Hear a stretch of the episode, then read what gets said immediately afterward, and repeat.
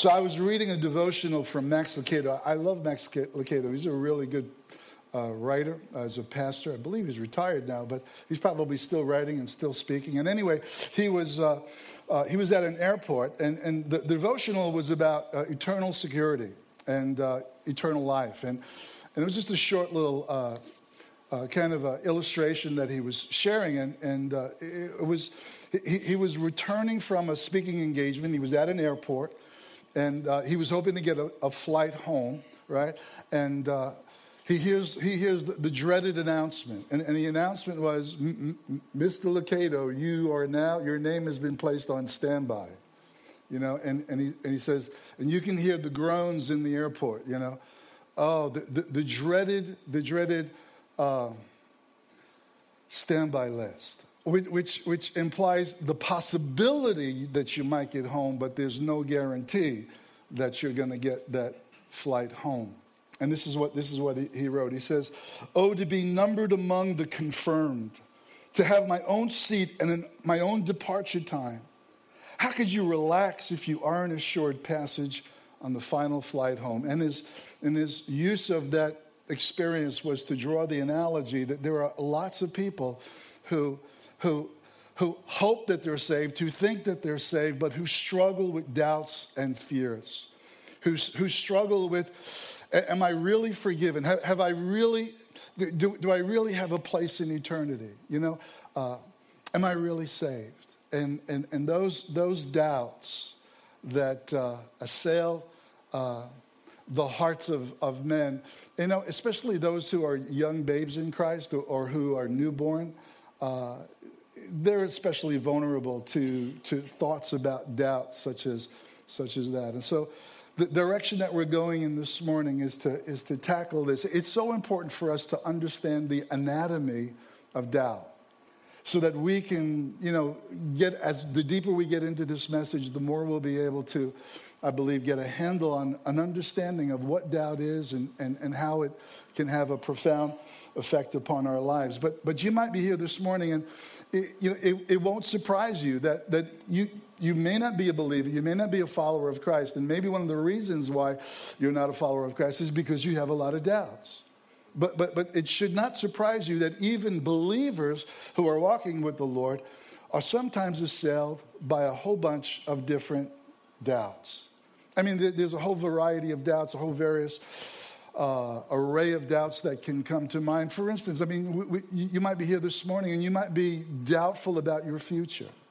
You know, uh, you might be doubtful, am I ever going to find, you know, the, the right person uh, to, to be with for the rest of my life? Am, am, I ever going to be able to, you know, support a family? Am I ever going to be able to pay my bills? If my, can, can I pay off my tuition? You know, all of these questions and all of these doubts that, that, that, that can arise and, and, and, come into our minds can, can, not only rob us of our sleep, but, but they could also uh, rob us from our potential. And so, and so doubts are, are not only uh, troublesome, they're downright terrorizing at times if we allow them. And I really believe that the Lord wants us to have victory over our doubts. And it's important for us to understand how this works. Somebody said this without the freedom to doubt, there would be conversely no freedom to believe.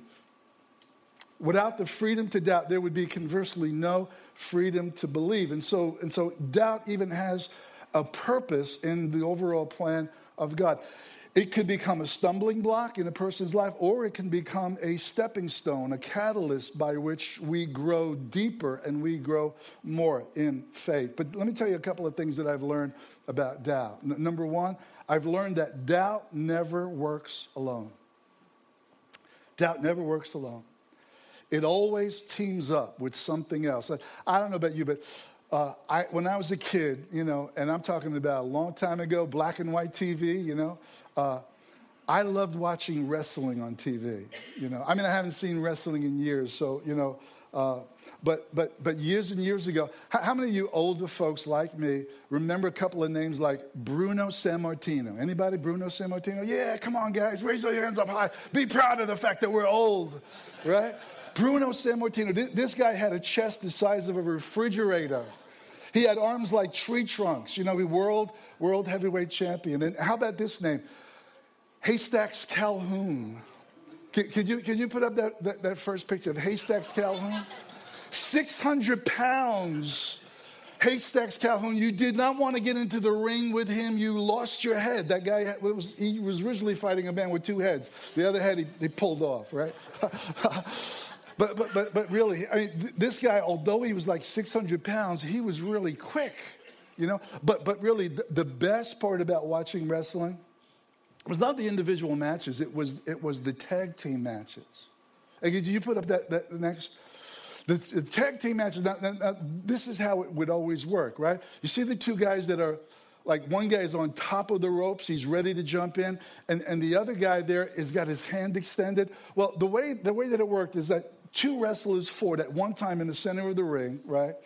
And, and the guys would always try to pull them over to the, to the side of their partner so that their partner can stop, you know, illegally pounding on them, right? But one of the things that would happen is the guys would be so anxious to get into the, into the fray. Now, if, if your partner tagged you, you can go in freely. But, but if you didn't make the tag, the referee was obligated to make sure that you went back to where your position is behind the ropes. So what would often happen, right, in every single tag team match, is that is that the guy would try to illegally enter in, right, and the referee then would begin to, to be distracted and be occupied by trying to get you back over uh, on the other side of the ropes. And that's when that's when the other guy would jump into the into the ring while while the referee is distracted and the two guys would pounce on you.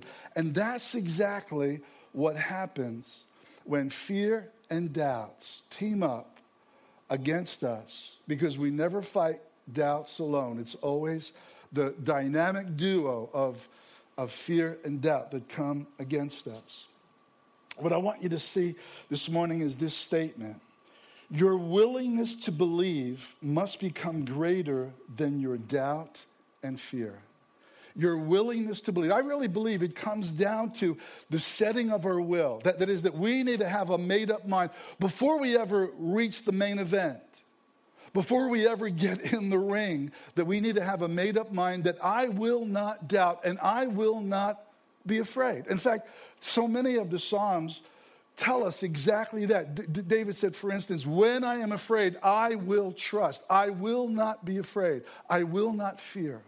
And that sentiment of I will not doubt and I will not fear repeatedly is the setting of our will. It's to have a made up mind way before we ever enter into the main event. And I really do believe that it's a matter of choice. For instance, in Psalm 56, verse 4, it says this In God I have put my trust, I will not fear. I will not fear. Just, it, it's just, I, though an army set themselves against me round about. I will not be afraid. And so we need to have this mindset, this made up mind, way before we ever enter into an engagement of wrestling against doubts and fear. So, how does this willingness to believe become stronger and greater in me so that it's greater than my doubts and greater than my fear. I believe that the answer for us this morning is found in one of the titles or two of the titles that are in the name of Jesus, the name above every name. And I, I want us to look at the, the title of Jesus this morning that I believe is the answer to our doubts and fears, okay? Now, now let me just say this. There was a song uh, back in the day uh, this gentleman came in and he said, I, I, recognize you. You've been here a long time, 35 years, right? So, like th- over 30 years ago, right? Probably you went into any church on Long Island and you heard them singing this song. I went like this Jesus is the answer for the world today. Above him, there's no other. Jesus is the way. Like that? All right, Andrew, just in case you know you need a fill in, just let me know. Right? All right.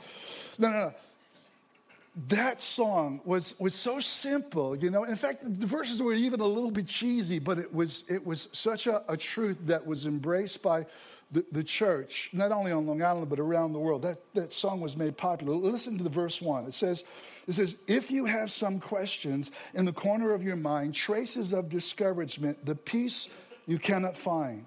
Reflections of your past seem to face you every day, but this one thing I do know that Jesus is the way. And what I hope that is the outcome of this series that we've been in for 22 weeks, name above every name, is that, is that we will discover that Jesus is not, Jesus is not, Jesus is not the answer to some of our problems, that Jesus is not the answer to some of our needs or, or even most of them, but that Jesus absolutely and unequivocally is the answer to every single one of our needs, that our God shall supply all our need by his riches and glory in Christ Jesus. And that, and that one of his names, and there are over 300, will meet the, the need of our life and the need of our heart. And so, and so that is so important for us to know that Jesus is the answer. And it begins, I believe that it begins with this willingness to believe and a refusal, a refusal for us to be overrun by by doubt and by fear. And then this, this is the important part is to choose to fix our eyes on Jesus. To fix our hearts and our minds, the eyes of our understanding, they are to be set upon Jesus Christ. In the book of Hebrews, and we're going to look at a verse of scripture in just a moment from the book of Hebrews. Now, now, now, the, the writer of Hebrews, I believe it's Paul, but anyway, that's another story. But the writer of Hebrews is, is, is telling us about the accomplishments of faith. All that faith can accomplish by ordinary people just like us, but through God because of the, the, the, instrumentality of faith and what you can accomplish. I mean, just incredible things. Out of weakness were made strong, uh, became mighty in battle, set armies to flight, right? Uh, women received their dead again raised to life. Uh, women who were barren received strength and they, and they conceived and brought forth children. And, and, and on and on. Hebrews 11 talks about the accomplishments of faith. But, but then it comes to that word. See, now, let me just remind you this that, that men put chapters and verses in the Bible to help us locate different scriptures, but it wasn't written that way. So the, the, the, crescendo is to come to this word, therefore, that it starts out in, in chapter 12, verse 1. And, and you remember, whenever you come across the word therefore, find out what's it there for, okay? Uh, that's an easy way to remember. And, and the reason why that word is so significant is because everything that has come before, all of these heroes of faith that are examples for us of what faith can accomplish, right, is, is now the drawing of a line, and, and, I've said this like this just think of columns of numbers, right? And when you draw that line, that's the therefore. It is the sum total of everything that has come before it. And the sum total of everything that has come before it in Hebrews chapter 11 is, is, this, is this idea now that is found in verse 1. Therefore, since we are surrounded by such a huge cloud of witnesses, to the life of faith. Now, now the, the idea, I know some have, have, gotten the idea that you're in an arena and you're in a race and all of these people are watching us. No, no, that, that that's not the way that the apostle means this. He means this that those that have gone before us, they're not watching us, but those that have gone before us are testifying to us of the greatness of God. They're testifying to us that God's promises are true. They're testifying to us that we're to believe God even when it seems like it's improbable or impossible, that with God, nothing shall be impossible. In fact, without faith, it's impossible to be pleasing to God. And so they are witnesses in this, in this demonstration of just how important faith is. And so he says, let us strip off every weight that slows us down, especially the sin that so easily trips us up and let us run with endurance. Now, the race that we're involved in, this life journey of faith, is not a, a, is not a race about speed, it's a race about endurance. Blessed are those that endure to the end. It is a matter of making it through the finish line. Doesn't matter how we start. Doesn't matter, you know, how many times we've stumbled in the midst of it. What matters more than anything else is have we crossed the finish line? And so he says, he says, and let us run with endurance the race God has set before us. And, and I, I love this translation for this next verse because it gives us the answer to, to not only what he's talking about here as the solution, really, but, but it's, it's even the answer to our message this morning. We do this by keeping our eyes on Jesus. And this translation says, calls him the champion and the one who initiates and perfects our faith. Now, you may be familiar with the author and the perfecter, or the author and the finisher of our. I love, I love these two terms because they are so rich in meaning.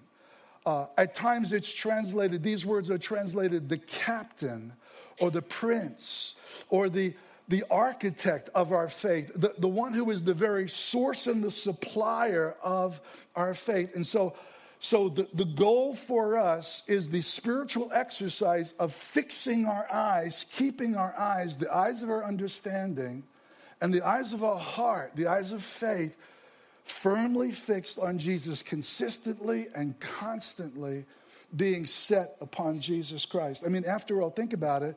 It, it is the look of faith that initially saved us in the first place.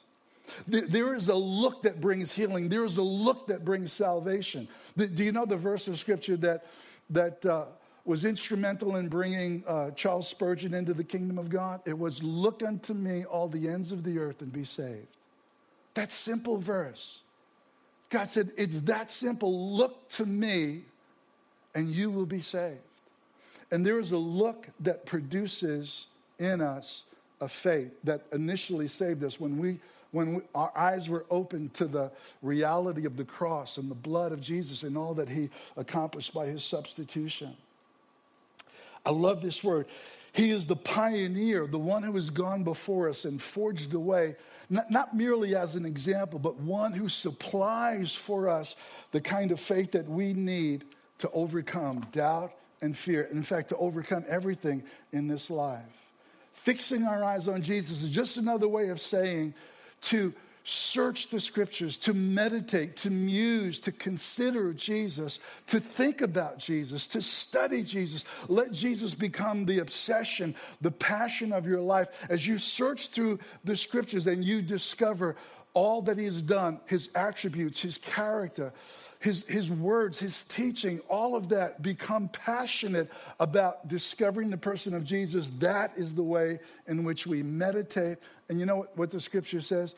Blessed is the man, the woman who meditates in the word of God day and night. They'll be like a tree planted by the waters. They, they, they won't lose their leaf. They'll bring forth fruit even in old age. This spiritual principle that I'm talking about here, fixing our eyes on Jesus, it, it's not mystical. You know, it's not weird out there. It's, it, it has its roots even in the Old Testament, in Isaiah 26, verse 3. If you want to have a perfect peace, Isaiah the prophet said, listen, this is what you need to do. It's the same spiritual exercise. This is what Isaiah said. You will, you, God, you will keep in perfect peace all who trust in you, all whose thoughts are what? Fixed on you.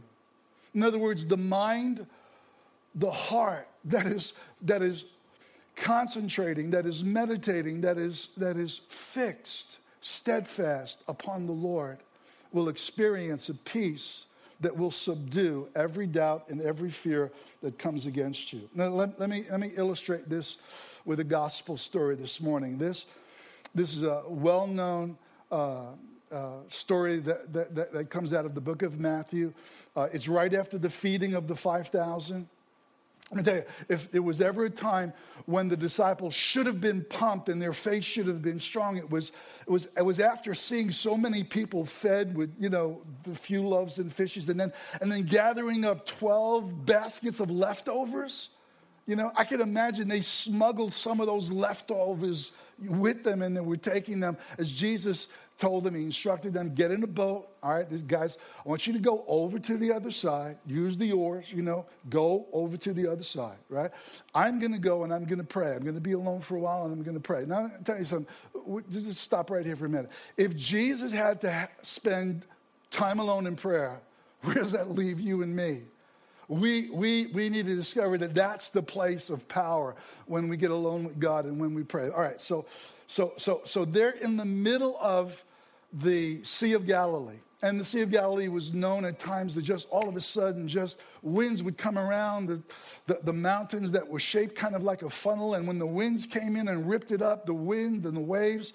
So they're stuck, right? It's now three o'clock in the morning. They're stuck out on the Lake of Galilee, right? They're not getting anywhere.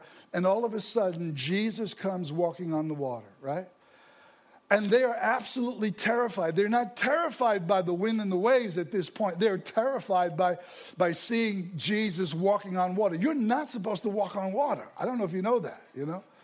I guess Jesus, he didn't get the memo, but he's walking on water. And, and, as, and as he's coming, they're frightened. They think it's a ghost. And Jesus calms them down, says, Guys, chill out. It's me. You know, don't be afraid. And, and now here's, here's where we pick up the story. So, Matthew 14, verse 28. Then Peter called to him and said, Lord, if it's really you, tell me to come to you walking on the water. I, I just got to stop here for a minute. Peter, what are you thinking about? I mean, really, if it's really you, I mean, you know, it tells me that he was doubtful if it's you. So if it's not, if it's not Jesus and he says, come anyway, what are you going to do? You know? So, so Jesus says, come. And because what else could he do but say, come? So Peter went over the side of the boat and he walked on water toward Jesus. Amazing. Peter walked on water.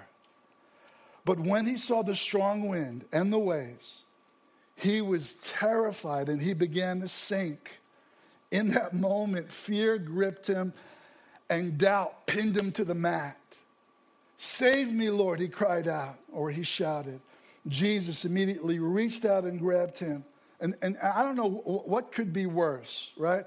Sinking in the lake. I mean, after all, I think Peter could swim, you know? It's not like he was going to die, right? Uh, but he probably thought he was going to die, right? Or, or, or maybe what would be worse is for, for, to have Jesus say to you, You have so little faith.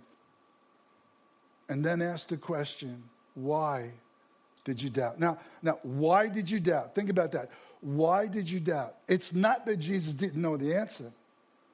Why did you doubt? The implication is that this was a matter of choice. Had you chose to continue to believe, you would have still been walking on water.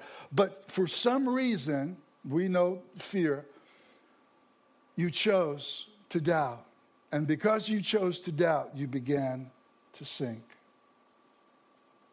Verse 32 says, And when they climbed back into the boat, the wind stopped. Lesson is over. And the disciples worshiped him. Now, let's be a little kind toward Peter. I don't think I could do any better than, than, than Peter did. Let's give Peter the props because nobody else got out of the boat. Nobody else volunteered to attempt to even walk on water. So, so let's give him props because he was walking on water. It's not that Peter didn't have faith, it's just that his faith wasn't perfect. It's that his faith was flawed is that his faith was small. Jesus didn't say, You're filled with unbelief. He said, No, your faith is small. And so Peter began to sink.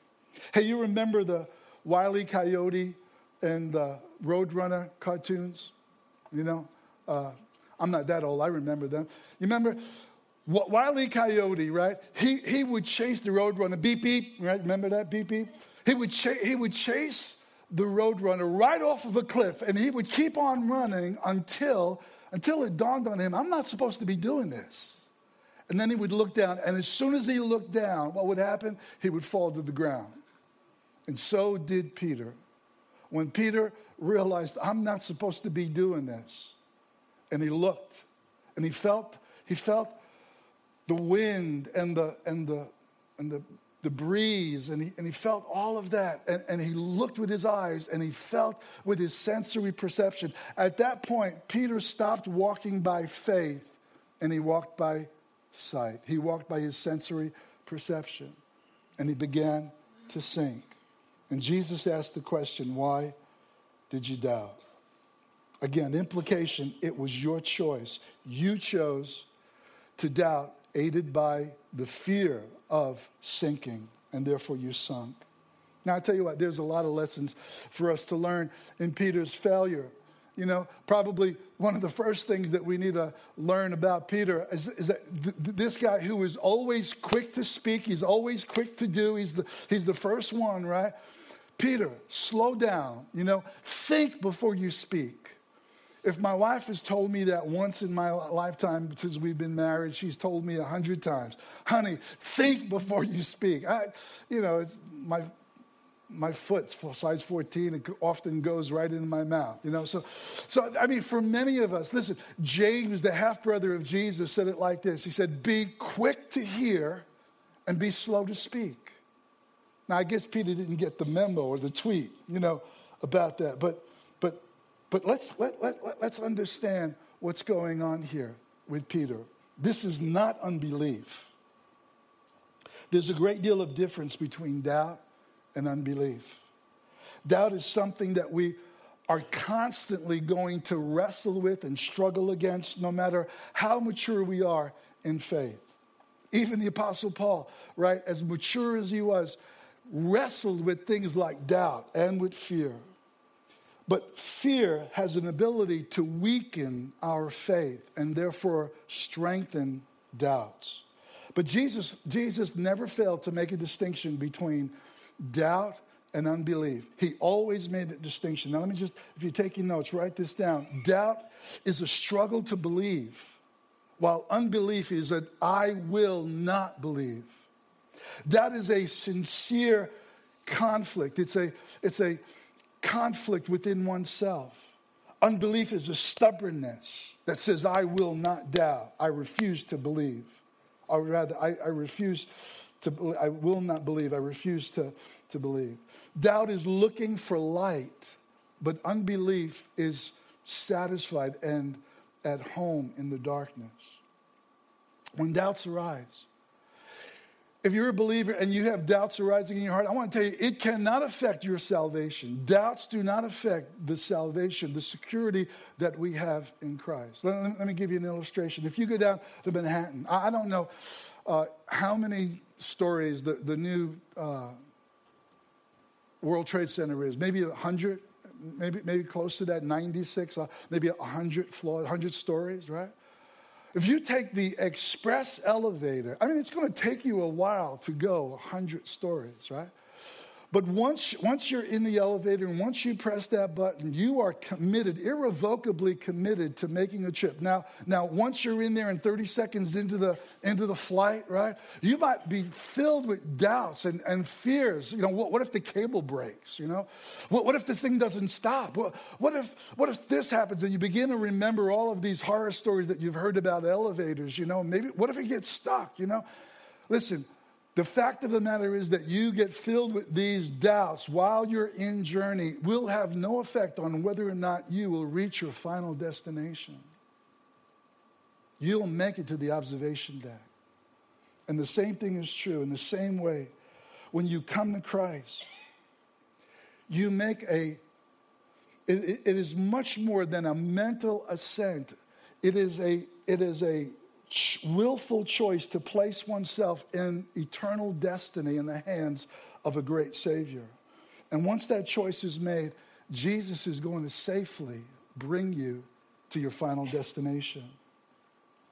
I believe this story, you know what this story tells me? This story tells me more about Jesus than it does about Peter.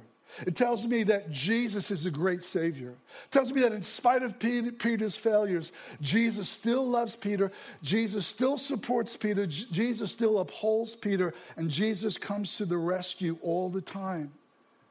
He didn't just let him drown, he didn't just let him go, let him get washed over, you know? No. Jesus comes to the rescue because of his love and faithfulness. Did you know that he, he is more faithful to us than we could ever possibly be to him?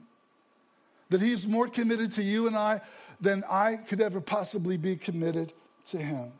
Here's a, here's a, a quote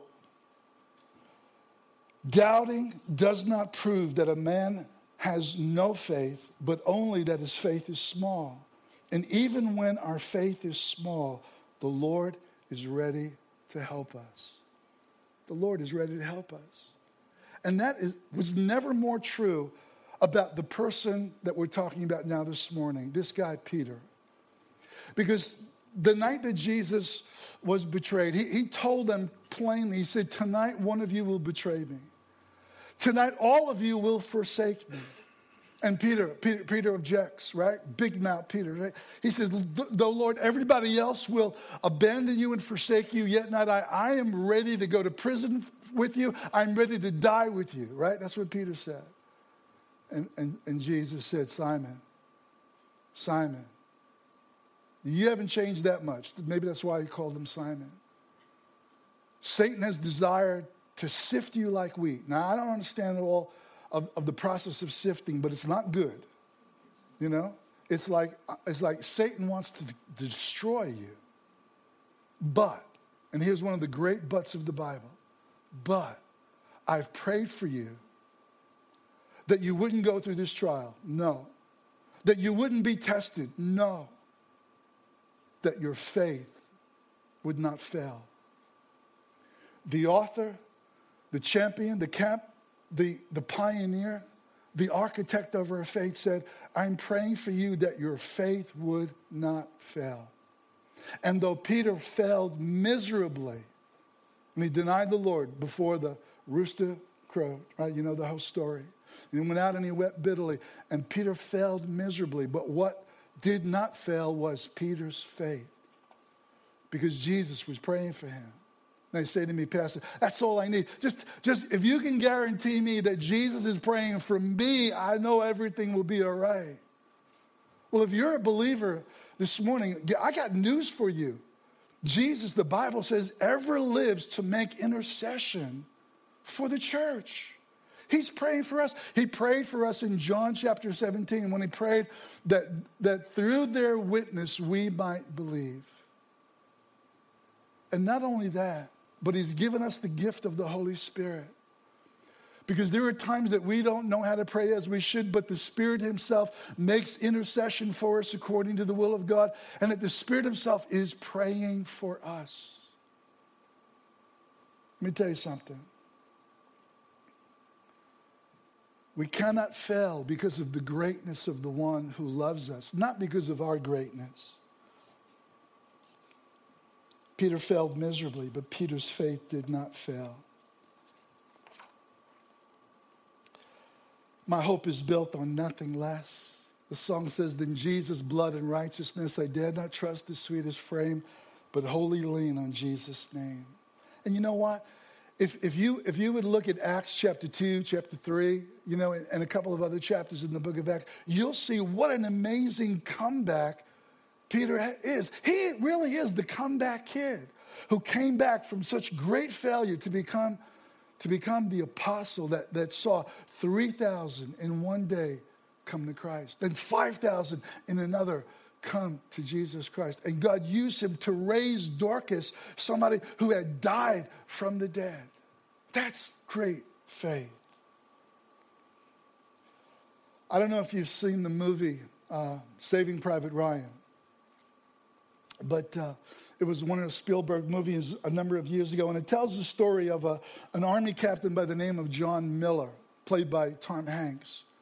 And the, and the story takes place on, on D Day, right, when there's the invasion of all of the Allied forces at, at Normandy.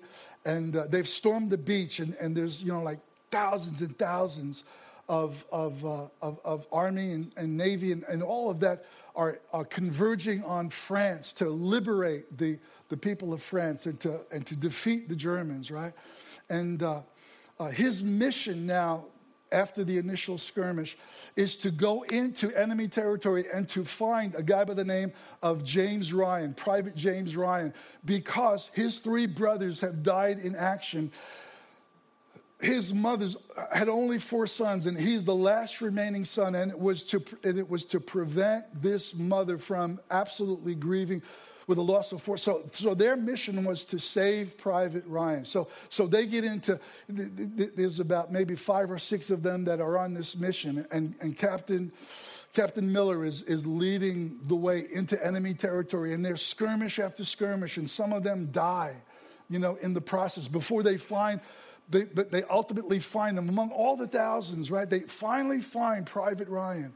And he won't immediately leave with them because his buddies are engaged in a battle and there's a, a an important battle that's going to take place. Tanks are going to come across that bridge, and there's no way that he's going to leave his buddies in the midst while they need him. So they all stay and they all fight it out.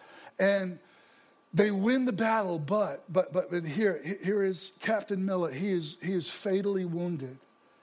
And in the, and in, in the touching scene in the movie, he grabs, and, and Ryan, I think, is one of the only ones that survives. And he grabs a hold of Ryan, right? And he says to him, Captain Miller says, Earn this, earn this. And now, and now here's the scene, right?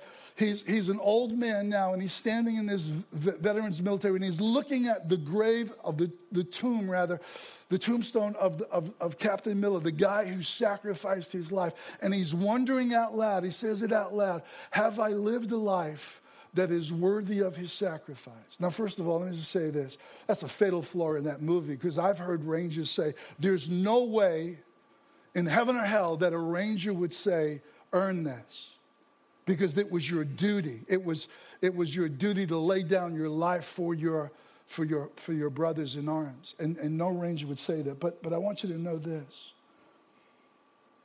2,000 years ago, Jesus Christ gave his life that we might be saved. And the difference between Christ is that he did not put the burden on us to earn anything. In fact, salvation is the free gift of God. Jesus Jesus didn't put that burden on us to earn anything because we could never earn that. And so, standing at the end of my life, standing at the end of your life, I know I would never ask the question, did my, was my life worthy of the sacrifice of Jesus? No, that's the point. We could never live a life that is worthy of his sacrifice. And he would never ask us to do that. So I want to leave you with two bottom lines this morning. Number one, the burden is not on you to be a great believer, the burden is on Christ, who is a great Savior. The burden is not on you to be a great believer, but the burden is on Jesus, who is a great Savior. You see, we, we, we don't compromise with doubt and fear and things that that we know that the word tells us that we're to overcome, that we're more than conquerors through him who loved us. We, we don't compromise with any of these things that trouble us. We overcome them. And how do we overcome them? By the grace and by the faith that comes through Christ who strengthens us so that we can overcome doubt and fear. Paul said, I can do all things through Christ who strengthens me. Philippians 4:13. As the author and the architect and the pioneer and the captain and the prince and the perfecter of our faith, he has grace for us and faith that comes by hearing and hearing that comes through the word of God so that we can face anything in this life. I am persuaded that neither death nor life, things present nor things to come, nothing can separate us from the love of God that is in Christ Jesus. The question is do you believe that this morning? Set your will to believe that this morning. If you have a made up mind and then you, you, you put into practice what I've said this morning by fixing your eyes on Jesus, the eyes of your understanding, you'll have a perfect peace that will overcome doubt and fear. Let's pray. Father, I thank you this morning, oh God, Lord, and I pray that you'd search the house today, Lord God. I don't know if there's some here this morning who's, who never have made a transaction of, of experiencing salvation, of praying the prayer of faith, but I, I, I do pray that if there's one or two or several here this morning, that they will simply say something like this right now where they are Jesus, come into my heart, forgive me of my sins. Be the Savior and Lord of my life. I believe that you died for my sins as a substitute and that you were raised again from the dead for me and my justification. I accept you and believe you. I choose to believe this morning. Now, Father, I, I, pray for all of us here today because all of us are assailed from time to time. All of us have to wrestle and, and, and find ourselves in the main event, Lord God, dealing with doubts and fears, oh God. And I pray this morning that we will remember and put into practice the things that have been said, the things that the Spirit of God has brought us through this morning, and that most of all, we'll remember just how awesome, not this message was, but how awesome our Savior is that we'll remember that Jesus, you are indeed so magnificent, that our eyes have to be consistently, constantly fixed upon you. That's our passion and our heart's desire in this church. Amen.